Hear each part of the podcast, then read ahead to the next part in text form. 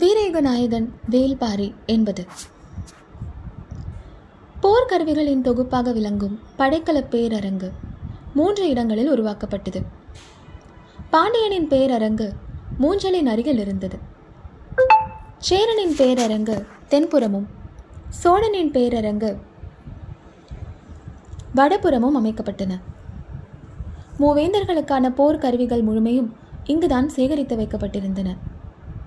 ஒவ்வொரு பேரரங்கும் மூஞ்சல் நகரின் பரப்பளவை கொண்டிருந்தது. அவற்றுக்குள் பத்துக்கும் மேற்பட்ட கூடாரங்கள் இருந்தன. ஒவ்வொரு கூடாரத்திலும் ஒவ்வொரு விதமான ஆயுதம் வைக்கப்பட்டிருந்தது. ஆயுதங்களை ஒழுங்கு முறைப்படி அடுக்கி வைப்பதும் தேவைக்கேற்ப நாள்தோறும் அவற்றை எடுத்து போர்க்களத்திற்கு அனுப்புவதும் தனித்ததொரு கலை.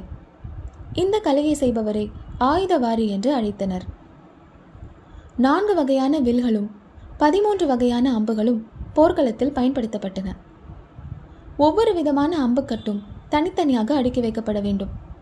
அப்போதுதான் அவற்றை எடுத்து தர வசதியாக இருக்கும். களம் புகும் வீரன் கையில் ஏந்தி இருக்கும் வில்லுக்கு தகுந்த அம்புகள் அவனது அம்பரா தூணிக்கு வந்து சேர வேண்டும். ஆயுதங்களை படைக்கல பேரரங்கிலிருந்து வீரர்களின் போர் பாசறைக்கு நள்ளிரவுக்குள் கொண்டு போய் சேர்க்க வேண்டும். பொழுது விடியும் போது அந்த பாசறையில் இருக்கும் வீரர்களுக்கு தேவையான ஆயுதங்கள் அவர்களின் கண்கள் முன் பளிச்சிட வேண்டும். என்னை ஏந்திக்கொள் என்ற ஆயுதங்களின் அழைப்பை வீரர்கள் உணர வேண்டும். படைப்பிரிவுகளின் தன்மைக்கேற்ப குறிப்பிட்ட வகை வில்லை மட்டுமே பயன்படுத்துபவராக ஒவ்வொரு பிரிவினரும் இருப்பர்.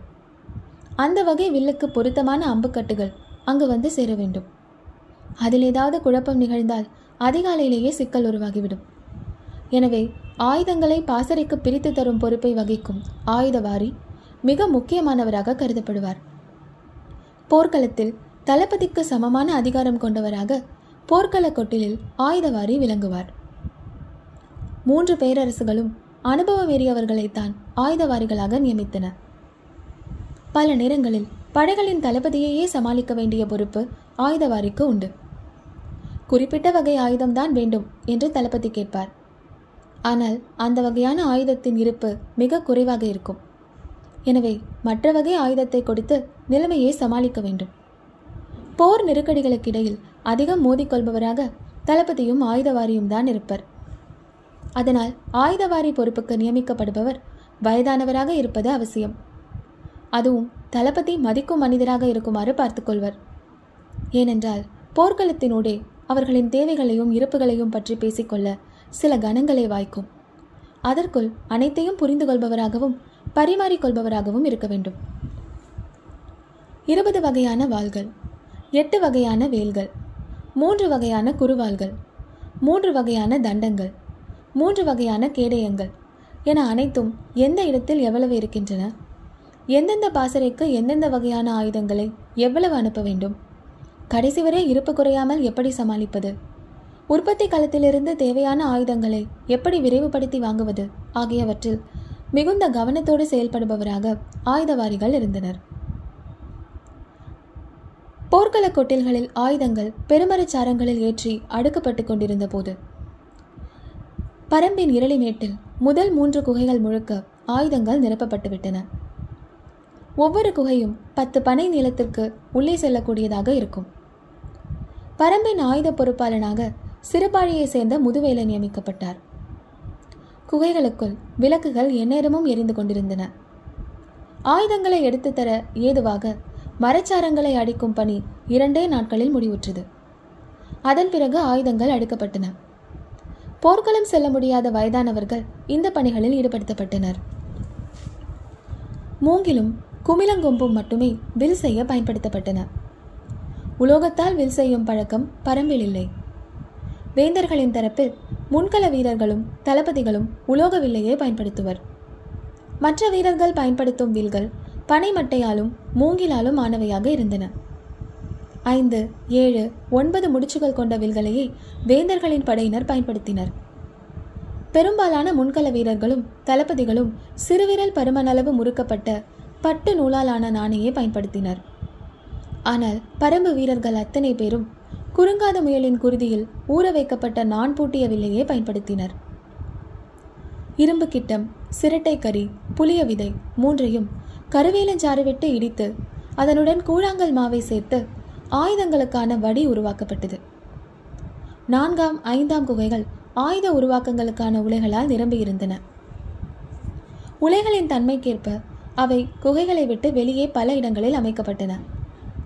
சிறிய உலைக்கு காற்றடி இல்லாத ஒடுங்கிய பகுதியே ஏற்றது. அந்த வகை உலைகளில்தான் ஆயுதங்களின் நுனிப்பகுதியிலும் விளிம்பின் கூர்முனையிலும் செய்ய வேண்டிய முக்கியமான வேலைகளை செய்ய முடியும். மற்ற காலங்களில் ஆயுதங்களை பெரு உலையில் அடித்தும் வடித்தும் வைத்திருப்பர். அவையெல்லாம் முதல் மூன்று குகைகளில் வந்து நிரப்பப்பட்டுவிட்டன. இப்போது அவை அனைத்தையும் போருக்கு பயன்படுத்துவதற்கேற்ப இறுதி வடிவம் கொடுக்கும் வேலையைத்தான் நான்காம் ஐந்தாம் குகைகளில் செய்தனர்.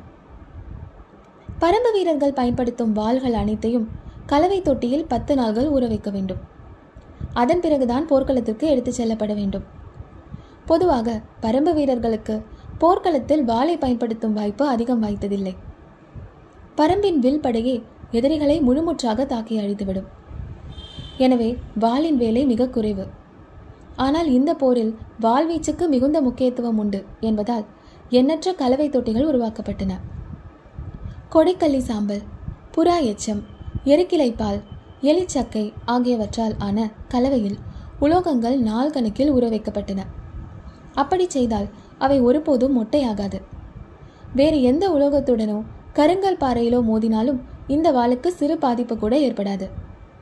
முனை எளிதில் மழுங்காது. வாய்ப்பு கிடைக்குமேயானால் எதிரியின் வாளை பிளந்து இறங்கும். பரம்பு வீரர்கள் பயன்படுத்தும் இந்த வகை வாளுக்கு நிகரான கூர்வழு உள்ள வாள் வேறு எதுவும் இல்லை. கலவை தொட்டியில் ஊற வைக்கப்பட்ட உள்ளங்கை அளவு அகலம் கொண்ட கூர்முனை ஆயுதத்தை கொண்டே மூவிலை வேல் தயாரிக்கப்பட்டது. பரம்பின் தனித்துவமான ஆயுதம் இது. வேறெங்கும் இந்த வகை ஆயுதம் செய்யப்பட்டதில்லை.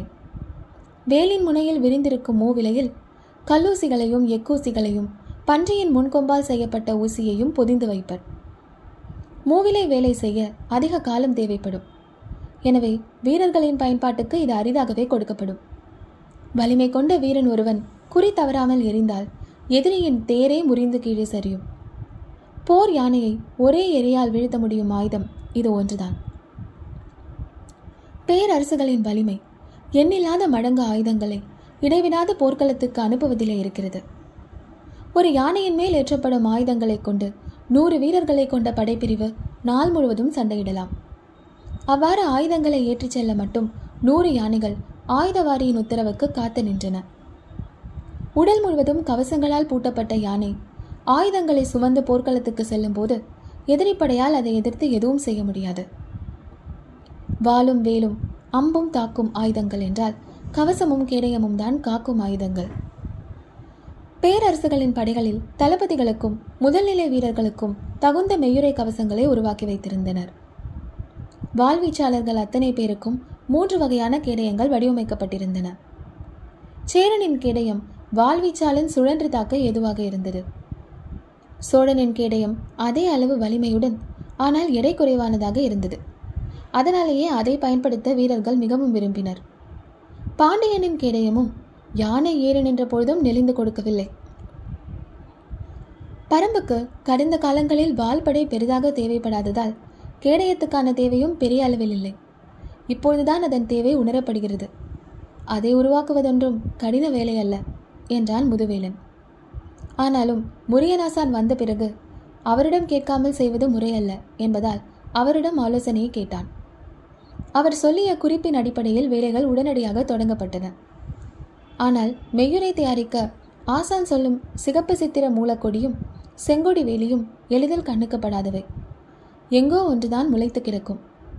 பரம்பின் அத்தனை வீரர்களுக்கும் மெய்யுரை தயாரிக்க தேவையான அளவு இந்த கொடிகளை பறித்து வருதல் எளிதல்ல. ஆனால் அதை தவிர வேறு வழியில்லை. முடியன் உத்தரவிட்டான். நாகக்கரட்டுக்கு வந்து சேர்ந்த வீரர்கள் மட்டும் இங்கு இருக்க வைக்கப்பட்டனர். பல்வேறு பகுதிகளிலிருந்து இரளிமேட்டுக்கு வந்து கொண்டிருந்த வீரர்கள் அனைவருக்கும் செய்தி அனுப்பப்பட்டது. அதே போல பரம்பு மலை முழுவதும் உள்ள மக்களுக்கும் செய்தி கொடுக்கப்பட்டது. எல்லோரும் மூலிகையை தேடி காடுகளுக்குள் இறங்கினர். கிடைக்கும் மூலிகைகளை காலம் கடத்தாமல் இரளிமேட்டுக்கு அனுப்பி வைக்க வேண்டும் என்பது உத்தரவு. வந்து சேர்ந்த மூலிகை கொடிகளை கொண்டு மெய்யுரை தயாரிக்கும் வேலை நடந்து கொண்டிருந்தது. கல்லில் அரைத்து தயாரிக்கப்படும் இவற்றை நிழலில் உலர்த்தி தான் ஈரம் போக்க வேண்டும். அதற்கேற்ற இடமாக குகைத்தலங்கள் இருந்தன. வேலைகள் மும்முரமாக நடந்து கொண்டிருந்த போது பாரியும் கபிலரும் வேட்டுவன் பாறையிலிருந்து இரளிமேடு நோக்கி புறப்பட்டனர். இத்தனை நாள்களாக பாரி வேட்டுவன் பாறையிலேயே இருந்ததற்கு போர் தயாரிப்பு நோக்கி மனம் ஒன்றாததுதான் காரணம். ஆனாலும் முன்னெச்சரிக்கையாக நாம் சில தயாரிப்புகளை செய்தாக வேண்டும் என்று அனைவரும் சொன்னதால் அதை ஏற்றான். தேக்கனும் முடியனும் அதை செய்து முடிக்கட்டும் என்று வேட்டுவன் பாறையிலேயே தங்கிவிட்ட பாரி இன்று காலையில் கபிலருடன் இரளிமேடு நோக்கி புறப்பட்டான். நடுப்பகலின் போது அவர்கள் நெடுங்குன்றை வந்தடைந்தனர். அங்கிருந்து சமதளத்தில் கண்ணு கெட்டும் தொலைவு வரை வேந்தர்களின் படைகள் பரவி கிடந்தன. நெடுங்குன்றை கடந்ததும் நாகக்கரடு தொடங்குகிறது. கரடு முழுவதும் பரம்பு வீரர்கள் நிலை பெற்றிருந்தனர். நீலனும் உதிரனும் கரட்டின் இருபக்க எல்லைகளில் நிலை கொண்டிருந்தனர். குதிரைகள் நிற்காமல் விரைந்து கொண்டிருந்தன. எங்கும் வீரர்கள் உற்சாகமாக ஒலி எழுப்பியபடி இருந்தனர். மாலை வரை பயணம் நீடித்தது. கரடு முழுவதும் பரம்பின் வீரர்களும் சமவெளி முழுவதும் வேந்தர்களின் படையுமாக நிலமெங்கும் மனித தலைகள் நிரம்பி வழிந்தன. நாகக்கரட்டை விட்டு இறங்கி இரளிமேட்டை நோக்கி மேலேற குதிரையை திருப்பினான் பாரி. அந்த இடத்தில்தான் தேர்களை செய்வதற்கான வேலைகள் நடந்து கொண்டிருந்தன. எண்ணிலடங்கா தேர்கள் செய்யப்பட்டு வரிசை வரிசையாக நிறுத்தப்பட்டிருந்தன. பாரியும் கபிலரும் அந்த இடம் வந்ததும் குதிரையை இழுத்து நிறுத்தினர். கபிலரின் கண்கள் வியப்பு நீங்காமல் பார்த்து கொண்டிருந்தன. ஒற்றை கட்டையால் நடுமரம் அமைக்கப்பட்டு எளிய முறையில் தேரை வடிவமைத்திருந்தனர். வேட்டூர் பழையனும் காலம்பனும் அந்த இடம் நின்று கொண்டிருந்தனர். தேரின் உறுதியை கலைஞர்கள் பாரிக்கு விளக்கினர். நிறுத்தப்பட்டிருந்த தேர்களை விட்டு பாரியின் கண்கள் எளிதில் அகலவில்லை. பார்த்தபடி இரளிமேட்டை நோக்கி குதிரையை செலுத்தினர்.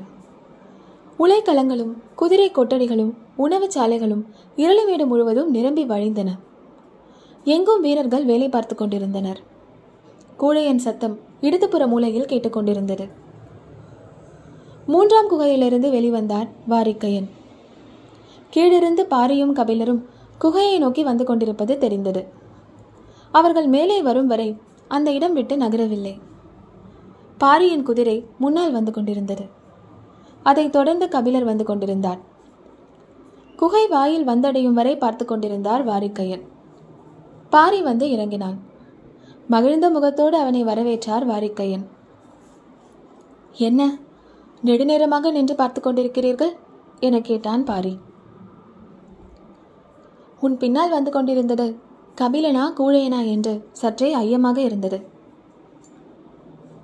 ஏன், பார்வை தெளிவில்லையா? போர் வீரனைப் போல மலையேற்றத்தில் கூட குதிரையை இயல்பாக இயக்கும் தெளிவை புலவன் பெற்றுவிட்டானே, அதனால் என்றார்.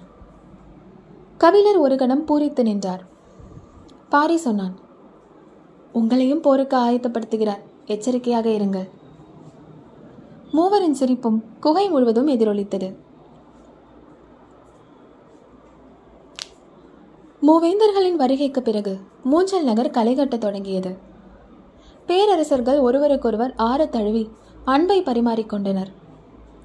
இரத்தினக்கல் பதித்த ஆரங்களை பாண்டியனுக்கும் சோழனுக்கும் சூட்டி மகிழ்ந்தான் உதயஞ்சேரன். செங்கன சோழனும் தனது சிறந்த பரிசை மற்ற இருவருக்கும் வழங்கினான். குலசேகர பாண்டியனும் இருவரையும் முத்துக்களால் குளிக்க வைத்தான். மூவரும் ஹிபாலசுக்கு அளவற்ற நன்றியை தெரிவித்துக் கொண்டனர். இசையும் கூத்தும் இரவெல்லாம் நீண்டன. நாள்கள் நகர அடுத்தடுத்த கட்டத்துக்கான ஏற்பாடுகள் தீவிரமாகின.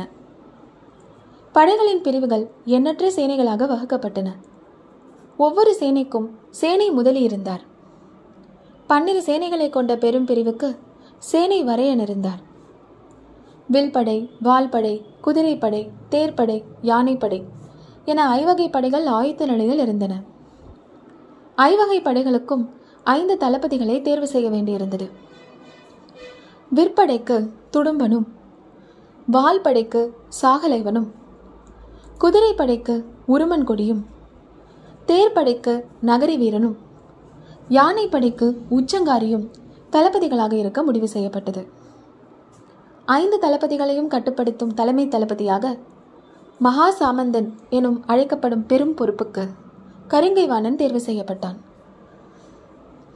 சேரனின் சார்பில் உதயஞ்சேரனும், சோழனின் சார்பில் சோழவேலனும், பாண்டியனின் சார்பில் புதியவர்ப்பனும் களத்தில் ஆயுதம் ஏந்துவர். மூவேந்தர்களும் ஒற்றைப்படை அணியில் நின்று ஆயுதம் ஏந்த போகும் இந்த பெரும் போரின் தொடக்க சடங்குக்கு நாள் குறிக்க கணியர்களிடம் ஆலோசனை கேட்க வேந்தர்கள் முடிவு செய்தனர். மூன்று நாட்டு கணியர்களும் மூன்று விதமான குறிப்புகளை சொல்ல வாய்ப்புண்டு. இந்த போரில் அடைய போகும் வெற்றி பொதுவானது, ஆனால் இழப்பின் தன்மை பொதுவானதாக இருக்க வாய்ப்பில்லை. மூவருக்கும் வேறுபட்ட தன்மையில்தான் அது அமையும். தங்களுக்கு எந்தவித இழப்பும் நேரக்கூடாது என்றுதான் மூவரும் நினைப்பர். அதற்கு தகுந்த தன்மையில்தான் நாள் குறிக்க எண்ணுவர். எனவே இதுதான் மூவருக்குள்ளும் ஆழமான விளைவை உருவாக்கும் செயல். இதை மிகவும் கவனமாக கையாள வேண்டும் என நினைத்தார் முசுகுந்தர். அன்று இரவு குலசேகர பாண்டியனிடம் இது பற்றி தனியே உரையாடினார். காலையில் அந்துவன் கையில் வரைபடமேந்திய பட்டு துணியோடு என்னை வந்து சந்தித்தான். பவளவந்திகையின் காலடி குறிப்பை கொண்டே வேந்தர்களின் பாடி வீடு வடிவமைக்கப்பட்டுள்ளது. இந்த குறிப்பின் அடிப்படையிலே நாள் குறிப்பதுதான் பொருத்தமானது என்றான். ஆனால் மற்ற இரு பேரரசர்களும் கணியர்களும் இதை ஏற்பார்கள் என்று சொல்ல முடியாது. அவர்களின் நாள் கணக்குகள் வேறு மாதிரியாக இருக்க வாய்ப்புண்டு என்றார். தளபதிகளை தேர்வு செய்ததைப் போல மற்றவர்கள் எளிதில் ஏற்றுக்கொள்ளும் செயலல்ல இது. உணர்வுடனும் நம்பிக்கையுடனும் கலந்தது. எனவே கவனமாக சிந்தித்து முடிவெடுக்க வேண்டும் என்று சொன்னவர் நீண்ட நேரம் கழித்து, இந்த பிரச்சனையை தீர்க்க நீங்கள் சொல்லும் வழி என்ன என கேட்டார். ஒரே வழிதான் உண்டு. தமிழ் நிலத்தின் அத்தனை கணியர்களும் பேராசானாக ஏற்றுக்கொண்டது திசைவேழரைத்தான். அவரை வரவழைத்து நாள் குறிப்போம். மற்ற இரு பேரரசர்களும் அதை ஏற்பர் என்றார். குலசேகர பாண்டியன் திசைவேழரை நன்கு அறிவார். அவரது கருத்தை யாருக்காகவும் விட்டு கொடுக்காத அறிவு செருக்கின் அடையாளம். அவரை கையாள்வது ஆபத்து நிறைந்தது. ஆனாலும் மூவரும் ஏற்றுக்கொள்ளும் ஒரு பொது மனிதர் தேவை. அதற்கு திசைவேழர் பொருத்தமானவர்தான் என்று நினைத்து அவரை அழைக்க சம்மதம் தெரிவித்தார். மற்ற இரு பேரரசர்களுக்கும் இந்த ஆலோசனை சொல்லப்பட்டது. அனைவரும் மகிழ்வோடு ஏற்றனர். திசைவேழரின் தலைமானவன் அந்துவனையே அனுப்ப முடிவானது. அவரின் இருப்பிடமான பொதிகை மலையில் இருந்தால் வந்து சேர பல நாள் ஆகும். ஆனால் அவரோ வைகையின் ஓரத்தில் இருக்கும் குன்றில்தான் இருந்தார். நான்கு புறவி பூட்டிய பெரும் தேரில் திசைவேழரின் இருப்பிடம் நோக்கி விரைந்தான் அந்துவன். இரவு பகல் நிற்காமல் பயணித்து திசைவேழரின் இருப்பிடம் அடைந்தான். ஆற்றின் வடகரையில் அவரது குடில் இருந்ததால் வைகையின் வெள்ளத்தை கடக்க வேண்டிய தேவை எழவில்லை. ஆற்றங்கரையிலிருந்து நாணல்கள் விலக்கி குடில் நோக்கி வந்தார் திசைவேழர். தனது ஆசானை பணிந்து வணங்கி மூவேந்தர்களின் அழைப்பை தெரிவித்தான் அந்துவன். பெருவெல்லம் ஓடும் ஆற்றங்கரையில் இருக்கிறேன். ஆனால் அள்ளிப்பருக குருதி கொண்டு வந்திருக்கிறாய் நீ. அந்துவன் மறுமொழியின்றி அமைதியாக நின்றான். நான் போர்க்களம் புகமாட்டேன் என்று மூவேந்தர்களுக்குமே தெரியுமே, அப்படியிருந்தும் என்னையே அழைக்கிறார்கள் என்று வினவினார். அந்தவனிடம் இதற்கும் பதில் இல்லை. திசைவேழர் குடிலுக்குள் போனார். அந்தவன் அன்று முழுவதும் காத்திருந்தான். மறுநாள் மாலை குடில் விட்டு வெளியே வந்தார். மூவேந்தர்களின் அழைப்பை நிராகரிக்க வேண்டாம், போய் நமது நிலையை தெளிவுபடுத்திவிட்டு வருவோம் என்று எண்ணியபடி காலையில் புறப்படுவோம் என கூறினார். இந்த செய்தி இரவோடு இரவாக பயணித்து விடியும் போது மூஞ்சல் நகரை எட்டியது. திசைவேழர் அழைப்பை ஏற்க மறுப்பாரோ என்ற அச்சத்தில் இருந்த முசுகுந்தர் செய்தி கேட்டு அளவற்ற மகிழ்வடைந்தார். மூஞ்சலில் எல்லாமே சிறப்பான தொடக்கமாக அமைகிறது. மூவேந்தர்களும் தங்களுக்குள் மிக இயல்பாக பேசிக்கொள்ள அதிக காலம் எடுத்துக்கொள்ளவில்லை. தளபதிகளின் தேர்விலும் முரண்கள் உருவாகவில்லை. அதே போல சடங்குக்கான நாள் குறிப்பிலும் சிக்கலான நிலை எதுவும் உருவாகாமல் இருந்தால் போதும், எல்லாம் வெற்றிகரமாக அமைந்துவிடும் என்று எண்ணியபடி புதிய விற்பனின் கூடாரத்திற்கு வெளியே நின்று கொண்டிருந்தார் முசுகுந்தர். அப்போது உதயஞ்சேரன் தனது மாளிகையை விட்டு வெளிவருவதை பணியாளர்கள் சிற்றோசை எழுப்பி தெரியப்படுத்தினர். உதயஞ்சேரன் உணவு கூடாரத்தை நோக்கி நடந்து போனான். பேசிக்கொண்டே உடன் சென்ற அமைச்சர் நாகரேயன் உதயஞ்சேரன் உணவகத்துக்குள் நுழைந்ததும் வந்த வழியாக திரும்பினார். சற்று தொலைவில் முசுகுந்தர் நிற்பதை பார்த்து அருகில் வந்தார். திசைவேழர் அழைப்பை ஏற்றுக்கொண்ட செய்தியை அவரோடு பரிமாறி மகிழ்ந்தார் முசுகுந்தர். இருவரும் நீண்ட நேரம் பேசிக்கொண்டு நின்றனர். அப்பொழுது முசுகுந்தர் கேட்டார், எனக்கு ஒரு ஐயம், தெளிவுபடுத்த முடியுமா? எனக்கு விடை தெரிந்தால் தெளிவுபடுத்துகிறேன் என்றார் நாகரேயர். உங்களின் பேரரசரோடு எந்நேரமும் கருங்குரங்கு குட்டி ஒன்று இருக்கிறதே, ஏன்? நாகரேயர் இந்த கேள்வியை எதிர்பார்க்கவில்லை. சற்றே சிந்தித்தபடி இருந்தார்.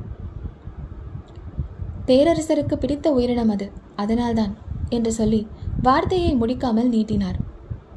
எதையோ சொல்ல தயங்குகிறார் என்பது புரிந்தது. சற்று இடைவெளியில் அவரே சொன்னார், உங்களிடம் மறைக்க விரும்பவில்லை, ஆனால் நீங்கள் மற்றவர்களிடம் பகிர்ந்து கொள்ளாதீர்கள். எந்த நேரமும் அந்த குட்டி உடனிருக்காது. உணவு கூடாரத்துக்கு செல்லும் போது மட்டும்தான் உடனிருக்கும். உணவில் நஞ்சு இருந்தால் வாசனையை நுகர்ந்த கணத்திலேயே அது சத்தமிட்டு குதிக்கும், மலம் கழிக்கும். அதனால்தான் அவர் அதை வைத்துள்ளார். எங்கள் மருத்துவர்கள் கூறியுள்ள பாதுகாப்பு ஏற்பாடு என்றார். மூவேந்தர்களுக்குள்ளும் பொது நம்பிக்கையை உருவாக்குவது எவ்வளவு கடினமான செயல் என்பதை குரங்கின் மூலம் மீண்டும் உணர்ந்தார் முசுகுந்தர். திசைவேழரின் இருப்பிடத்திலிருந்து நான்கு புறவிகள் பூட்டிய பெரும் தேர் பயணத்தை தொடங்கியது. திசைவேழர் மனக்குழப்பத்தினூடே பயணப்பட்டு கொண்டிருந்தார். மறுநாள் போர் பாசறைக்குள் தேர் நுழைந்தது. திரைசீலையின் வழியாக வெளியில் பார்த்து கொண்டு வந்தவர் போர் நிலம் வந்தவுடன் வெளிப்பார்வையை தவிர்த்தார். தேர் மூஞ்சலில் வந்து நின்றது. முசுகுந்தர் வணங்கி வரவேற்றார். பயண களைப்பு நீங்க கூடாரத்தில் தங்கி சற்று ஓய்வெடுக்க சொன்னார். மாலை ஆனதும் அவர் முன் உணவு பரிமாறப்பட்டது. இரண்டு வாழைக்கனிகளை மட்டும் எடுத்துக்கொண்டார். பேரரசர்கள் கூடும் நடுக்கூடாரத்திற்கு அவரை அழைத்துச் செல்ல முசுகுந்தர் காத்திருந்தார். சிறிது நேரம் கழித்து புறப்பட்டார். அவரை அழைத்து கொண்டு முன் நடந்தார் முசுகுந்தர். நடுக்கூடாரத்தில் மூவேந்தர்களுடன் சோழவேலனும் புதிய விற்பனும் இருந்தனர். அரச குடும்பம் இல்லாத ஒரே நபராக முசுகுந்தர் இருந்தார். திசைவேழர் உள்ளே நுழைந்ததும் அனைவரும் அவருக்கு மரியாதை செய்தனர். அதை ஏற்றபடி தனக்கான இருக்கையில் அமர்ந்தார் திசைவேழர். உதயஞ்சேரனும் செங்கலச்சோழனும் திசைவேழரை பார்த்து பல்லாண்டுகள் ஆகின்றன. நீண்ட இடைவெளிக்கு பிறகு பார்க்கும் இருவரும் அவரின் முதுமையை கண்டு மனம் குவித்து வணங்கினர். குலசேகர பாண்டியன் தான் பேச்சை தொடங்கினார். இந்த மண் காணாத பெரும் போரை நடத்த மூவேந்தரும் இணைந்துள்ளோம். போர் சடங்குக்கு நாள் குறித்த தரவே பேராசானை அழைத்தோம் என்றார். பலி நிலத்திற்கு குறி சொல்லும் இழி செயல் செய்ய மாட்டேன் என்று வார்த்தை வெடித்து மேலே கிளம்ப எத்தனித்தது. பேரரசர்கள் மூவரும் இருக்கும் அவையில் கடுஞ்சொற்கள் வேண்டாம் என்று எண்ணினார் திசைவேழர். அமைதி நீடித்தது. அவர் சொல்லப்போகும் வார்த்தையை எதிர்பார்த்து காத்திருந்தது அவை. சற்று இடைவெளிக்கு பிறகு, போரை தவிர்க்க வழி ஏதும் இல்லையா என்று மெல்லிய குரலில் கேட்டார். போர்க்களத்துக்கு சடங்குக்கு நாள் குறிக்க அழைக்கப்பட்டவர் போரை தவிர்க்க வழி கேட்டது சேரனுக்கு அதிர்ச்சியை கொடுத்தது. சடங்கின் தன்மை பேசப்படும் கணத்திலிருந்து தொடங்கும். அது சார்ந்த எல்லா நிகழ்வுகளும் சடங்கின் பகுதியே. அது சார்ந்த செயலும் சொல்லும் சடங்கினால் ஏற்படும் விளைவை தீர்மானிப்பவையே. நாள் குறிக்க நிகழ்த்தப்படும் சடங்கை பற்றிய பேச்சே சட்டென தடுமாறியது நல்ல அறிகுறியாக உதயஞ்சேரலுக்கு படவில்லை. குலசேகர பாண்டியனோ திசைவேழரிடமிருந்து இந்த கேள்வியை எதிர்பார்க்கவில்லை. என்ன சொல்வது என்ற திகைப்பு எல்லோரிடமும் இருந்தது. பேராசானுடனான உரையாடலில் மிகுந்த கவனம் தேவை. இதை அனைவரும் அறிவர். எனவே அமைதியே நீடித்தது. வலது காலை மடக்க முடியாமல் சிரமப்பட்டீர்களே, இப்போது ஆசனத்தில் சமணமிட்டு உட்கார்ந்திருக்கிறீர்களே, எப்படி? என்று சூழலை இலகுவாக்க பேச்சின் போக்கை மாற்ற முயன்றார் முசுகுந்தர். ஆனால் அந்த பேச்சு பரம்பைத்தான் நினைவூட்டியது. புலிமுன் நாடு போல இருந்தது அவையின் அமைதி. வளமிக்க மண்ணை பாழ்படுத்துதல் அறமல்ல என்றார் திசைவேழர். வளத்தை தானும் பயன்படுத்தாமல் மற்றவர்களையும் பயன்படுத்த விடாமல் தடுப்பது இயற்கைக்கு செய்யும் நீதி அல்ல என்றார் முசுகுந்தர். பயன்பாட்டு உரிமைதான் சிக்கல். அப்படியென்றால் பேசி தீர்க்கலாமே. பேசி பார்க்காமலேயே போர்க்களம் புகுவது என்ன அறம்? மீண்டும் அமைதி நிலவியது. இந்த இடம் சேரனோ சோழனோ மறுமொழி பேச முடியாது. வயதில் மூத்த குலசேகர பாண்டியன் தான் பேசியாக வேண்டும். எனவே மற்றவர்கள் அவரையே பார்த்தனர். குலசேகர பாண்டியன் சற்றே குழப்பமடைந்தான். நாமே தேவையில்லாமல் சிக்கலை ஏற்படுத்தி கொண்டோமோ என தோன்றியது. மற்ற இரு பேரரசர்களும் ஏற்கும் பொது மனிதர் ஒருவர் வேண்டும் என்று யோசித்தோம். ஆனால் மூவரும் பேசி இணங்க வைக்க முடியாத மனிதரை அழைத்து வந்துவிட்டோமோ என தோன்றியது. சற்று இடைவெளியில், சரி, நீங்களே இதற்கு வழி சொல்லுங்கள் என்றார் குலசேகர பாண்டியன். திசைவேழர் இதை எதிர்பார்க்கவில்லை. ஆனாலும் அதை இறுக பற்றி கொண்டார். சற்றே கண்களை மூடி சிந்தித்தார். என்ன சொல்லப் போகிறார் என்று அவை காத்திருந்தது. மூன்று பேரரசுகளின் போற்றுதலுக்குரிய பெரும்புலவர் கபிலர் தானே பாரியின் உற்ற தோழர். அவர் மூலம் பேசி பார்க்கலாமே. மூவரின் கண்களும் ஒருவரை ஒருவர் பார்த்து திரும்பின. மறுமொழி எழவில்லை. திசைவேழரின் கூற்றை மறுப்பதற்கான காரணமும் எதுவும் இல்லை. அமைதி நீடித்தது. சமணமிட்ட காலை நீட்டி தொங்கவிட்டார் திசைவேழர். இந்த இடத்தை அறிவு கூர்மையோடு கையாள வேண்டும், இல்லையென்றால் போரின் தொடக்கமே சிக்கல் நிரம்பியதாகிவிடும் என்று நினைத்த குலசேகர பாண்டியன், சரி, பேச்சுவார்த்தைக்காக கபிலருக்கு செய்தி அனுப்புங்கள் என்றார். பரம்பின் குரல் ஒலிக்கும்.